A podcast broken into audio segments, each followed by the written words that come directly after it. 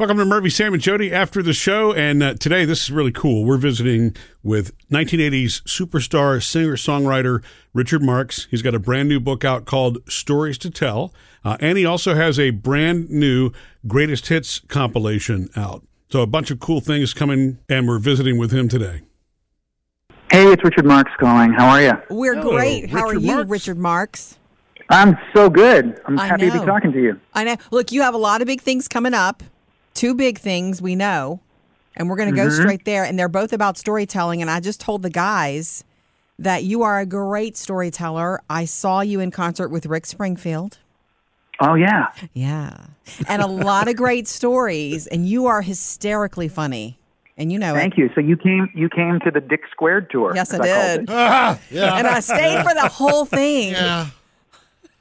Well, you know, Rick and I go back 40 years. We've known each other for 40 years, Mm-hmm. Yeah. and uh, or just under 40 years. And we started doing shows together a few years ago, and uh, it's just been such a blast. I'm glad you came to one of those shows because they're just like big parties. Mm-hmm. They were. such a blast. It was like just sitting around and you guys telling stories and taking turns and then Yeah. singing together. It was fabulous. So I know that you're a great storyteller. So, how long have you been working on this book, Stories to Tell, a memoir?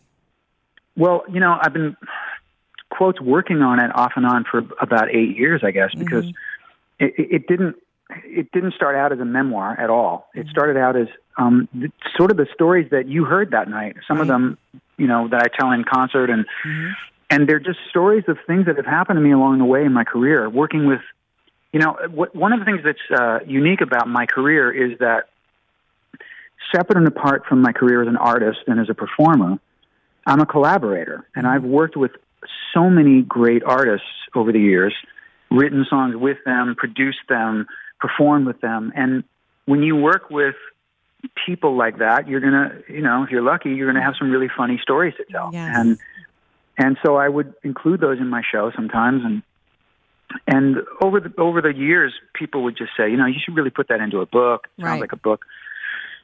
And so then I did, I just kind of tried to flesh them out in a way and write them down, which was challenging um, because it's totally different than just sitting and having a martini and telling you those stories. But that's the way I tried to write it. I tried to write it really conversationally, and um, and then this, these people at Simon and Schuster got uh, got a look at it and and decided to partner up with me, and uh, and then really from that point on, it started to become more of a memoir, and I started to write a little bit more about my own experiences in life, and um, and here we are. Comes out next week. The one that stood out to me when you were in concert was the Justin Timberlake story.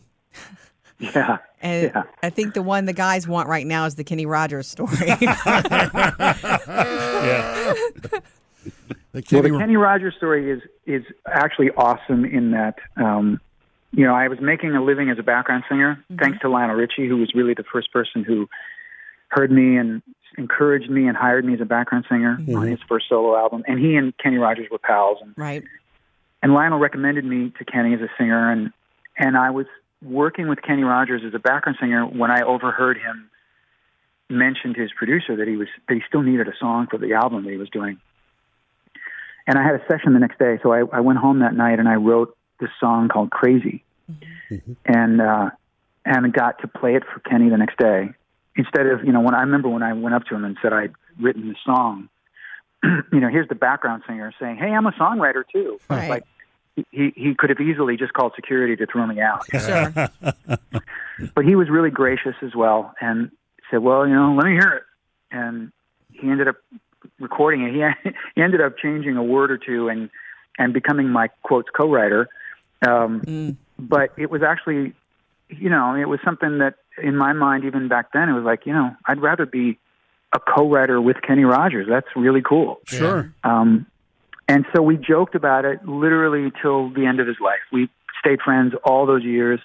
We worked together quite a few times, and um, we actually wrote a song together maybe about eight years before he died. Um, Wow. So you know, just eight or nine years ago, and it, it was a, again a great experience. And he was he was an awesome guy. He was, uh, but he joked to me to the to the to the end every once in a while because "Crazy" became a number one country single, and he would say to me every once in a while.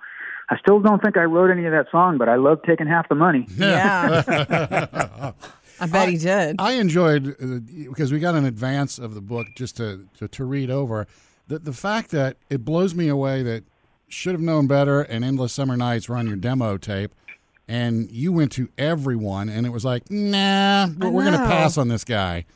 I, I- I mean, Those songs just like are part of your uh, was were a part of the like I thought they came with the radio yeah, when I was learning to drive and whatnot. That's very funny. That's very funny. It's true. Well, you know what? It's that, that's something that I think I tried to really convey in the book, and I actually put the demos of "Should Have Known Better" and "Endless Summer Nights" on the album, the soundtrack album as Right. well, because I wanted people to hear how close they were to the actual records that that became hits. And I I try to I, for years now I use those songs as an example when I meet young up and coming singer songwriters who are mm-hmm. struggling or getting rejected mm-hmm. and just say, listen, just so you know, for years, every record company passed on these songs, which became top five singles. So mm-hmm. you got to just you got to just trust in your instincts, and you got to just keep going, and you got to believe in yourself because you're going to run into brick walls everywhere you look. Very good. So once once the door opens on collaboration, you know, and, and once you're known, and obviously you have a first time collaboration with somebody else who's famous who you, who've never met before, do you have an automatic kinship as a musician? Usually, yeah. Um, it's very rare, at least in my experience, it's very rare that I've worked with someone and just not clicked with them. There have been a couple people who maybe I didn't forge friendships with, um, but for the most part, yeah, the, the majority are people are, who become part of my life. You know, whether we continue to work together or not. Yeah. Um, you know, I've I've had great success with Keith Urban, for example, and but we haven't. You know, Keith has opened him opened himself up to this array of. He's constantly working with new people, Yes. and I don't ever sit around and go, "Well, you know, Jesus, it's been years since we wrote a song together." I Yeah. respect the fact that he wants to keep searching and keep looking for new influence. Um, I've done a similar thing in my career but it doesn't mean that we don't. You know, we just talked on the phone for an hour the other day. You know, we're still friends, and um, but yeah, the you're right. There is a there's a kinship that's usually formed when you create something together. Mm-hmm. You know, especially if that thing you created becomes a hit, a huge hit. Sure. That's mm-hmm. that's something that you share together that you can always look back on. That so you've given to everyone fondly. else. You've given to everyone Yeah. else. Okay, here's where I get to have a little fun. I'm going to tell you a story. All right. Are you ready? A month or so ago, you see what we do Wait, do is I, a should I sh- get? sh- Wait, should I get my attorney on the phone first? I doubt it. I doubt it. I doubt it. Okay. Okay, so you know we're constantly we do a show in all these cities, and so we're constantly looking at entertainment news and what we're going to talk about and what we're not going to talk about, and you know, and so we're always looking, prepping, if you will. And Yep. Sam, it was a month or two ago, he f- almost fell out of his chair when he realized who you're married to. Yeah, yeah. Oh, and I was yeah. like, duh, he's cute. He can sing. Of course he married her. Uh, yeah, I, I was I was on Twitter doing something, and it's like Daisy Fuentes Marx. Who's wait? She's married. Who- What? And I You start digging, heard and it's him. like Richard Marx, Daisy Fuentes. Oh my God. This was god! all day, Richard. Yeah. Yeah, everything stopped for a while. So they want to know the story, and so do I. Well, Sam, I you know, listen, I'm just as thrilled and shocked as you are. Let's put it that way. Um, Hmm. yeah, you know, what's really amazing is that Daisy and I came up around the same time. You know, she there there's actually there are clips on YouTube of her introducing my videos on MTV. Oh wow! And so I was always, um, you know, she really blew up on MTV maybe a year or two after I started, but mm-hmm. but we, you know, in retracing our steps, we were in the same rooms, the same buildings, same events together, and we never hmm. met.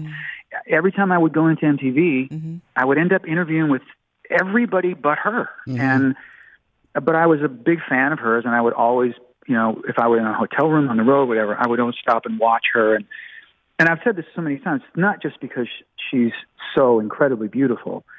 Um, it was there was something else going on with her, even then that I mm-hmm. recognized. And I remember just thinking, I bet she's a great hang. Like I felt like, I bet she's just so fun to be around. Yeah. And so there was always, I always had an affection for her, mm-hmm. even though we were both married to other people and we never met. And, and um, yeah, I guess you know timing is everything. And I came out of a really long marriage, a long, successful and long marriage, um, and I was single for the first time in my adult life. And Daisy had just recently ended a, a, a relationship, and, and she was happy being single. And we were both just sort of like, and, we- and we we met each other through Twitter. Really, we we ended up we realized we followed uh, Martha Quinn, one of the original MTV DJs There you go. Yeah. Yeah. and found each other on Twitter. And, you know, over time, I slipped into her DMs, as they say. Um, Yes. And and then we started hanging out, and uh, we'll be married six years in December. It's kind Love of it. kind of amazing. Congrats. Such a good, you're Yeah. such a good storyteller. I know you need. We, we need to get to the fact that you don't not, not only the book, the memoir, the memoir, but a greatest hits. You know, um, and more. two two D two CD set, so much. But are you also going to be touring some more? You're really funny Oh, yeah, live yeah, and yeah. really good. Yeah, I've been, I've been, you know, like every other performer, I've been dying to get back on the road and get back on stage. Um, at, as of this point, it looks like um, I'm going to do a handful of shows up in Northern California at the end of August, and some East Coast shows in October. But then I hit the ground running February 1st, 22, and I'm, as of right now, I can tell you this, uh, I because I got my schedule yesterday. As of right now, I'm playing 91 shows next Oh year, my goodness. Wow. So lazy. and it's all over the Yeah. world. It's, it's a lot of U.S. dates, but it's Australia, it's New Zealand, it's all through Europe, South America, it's Canada, it's uh, Nice. it, and I. So I'm going to definitely be making up for lost time for Does, sure. does Daisy go with you on these dates? Yeah, she she. I mean, Oh. unless you know, she's got a busy career of her own, and sometimes she can't. But for the most part, she's out there with me. Wow. and that just makes it even. I mean, I have the gra- the greatest job anyway, but you know, to Sam can really appreciate this. to walk off stage Yes. after being adored Yeah. by an audience for two hours, and there's Daisy Fuentes holding a martini, saying, "I have Yes. no reservations for Oh. you down the street." You're killing me. Yeah, see, You Sam, win. Sam will be reciting that back to us for weeks, Richard, just so that you know. Let me play my 30 hit songs and then get off stage and meet Daisy. Oh, so, do, do your that's my life. Yeah. you win. do, do your sons also tour with you at all? Yeah, they do sometimes. Um, and usually, when when they come out on the road with me now, they get up on stage with me because they're all incredible musicians and singers. And Right. um, I've actually had my son, one of my sons, Lucas, open for me on some shows where he's That's done his own set. And uh, So, yeah, they they come out and hang out with me as much as they can. so how does that feel as dad getting to watch that? Oh, it's it's the greatest. It's, Heart in your throat. I'm you know, sure. they they've all had different levels of they're they're all still you know really pursuing their version of success, but they're, the the work that they're doing is amazing. And Lucas, the one I mentioned, um, just co-wrote uh, the new Katy Perry single, which is called Electric. so they all are, you know, they're doing their thing, Wow, and wow. they're um, they inspire me. Um, so when we when, when we get to travel together, I mean, I see them all the time because they live near me in LA, and we they spend a lot of time with us. But when it's just me and them, or one of them out on the road together, uh, just father and son, it's really special. It's a really because I have a great relationship with all of them. They're they're my best friends. Well, really good talking to you. You are so much nicer than Rick Springfield says. Wow, that's saying something. I know. I know. Really, congr- I'm I'm excited about the book. Thank you for doing it, and thank you for your time. Oh, it's my pleasure, guys. It was great to talk to you. Thank you, You too, Richard. Richard.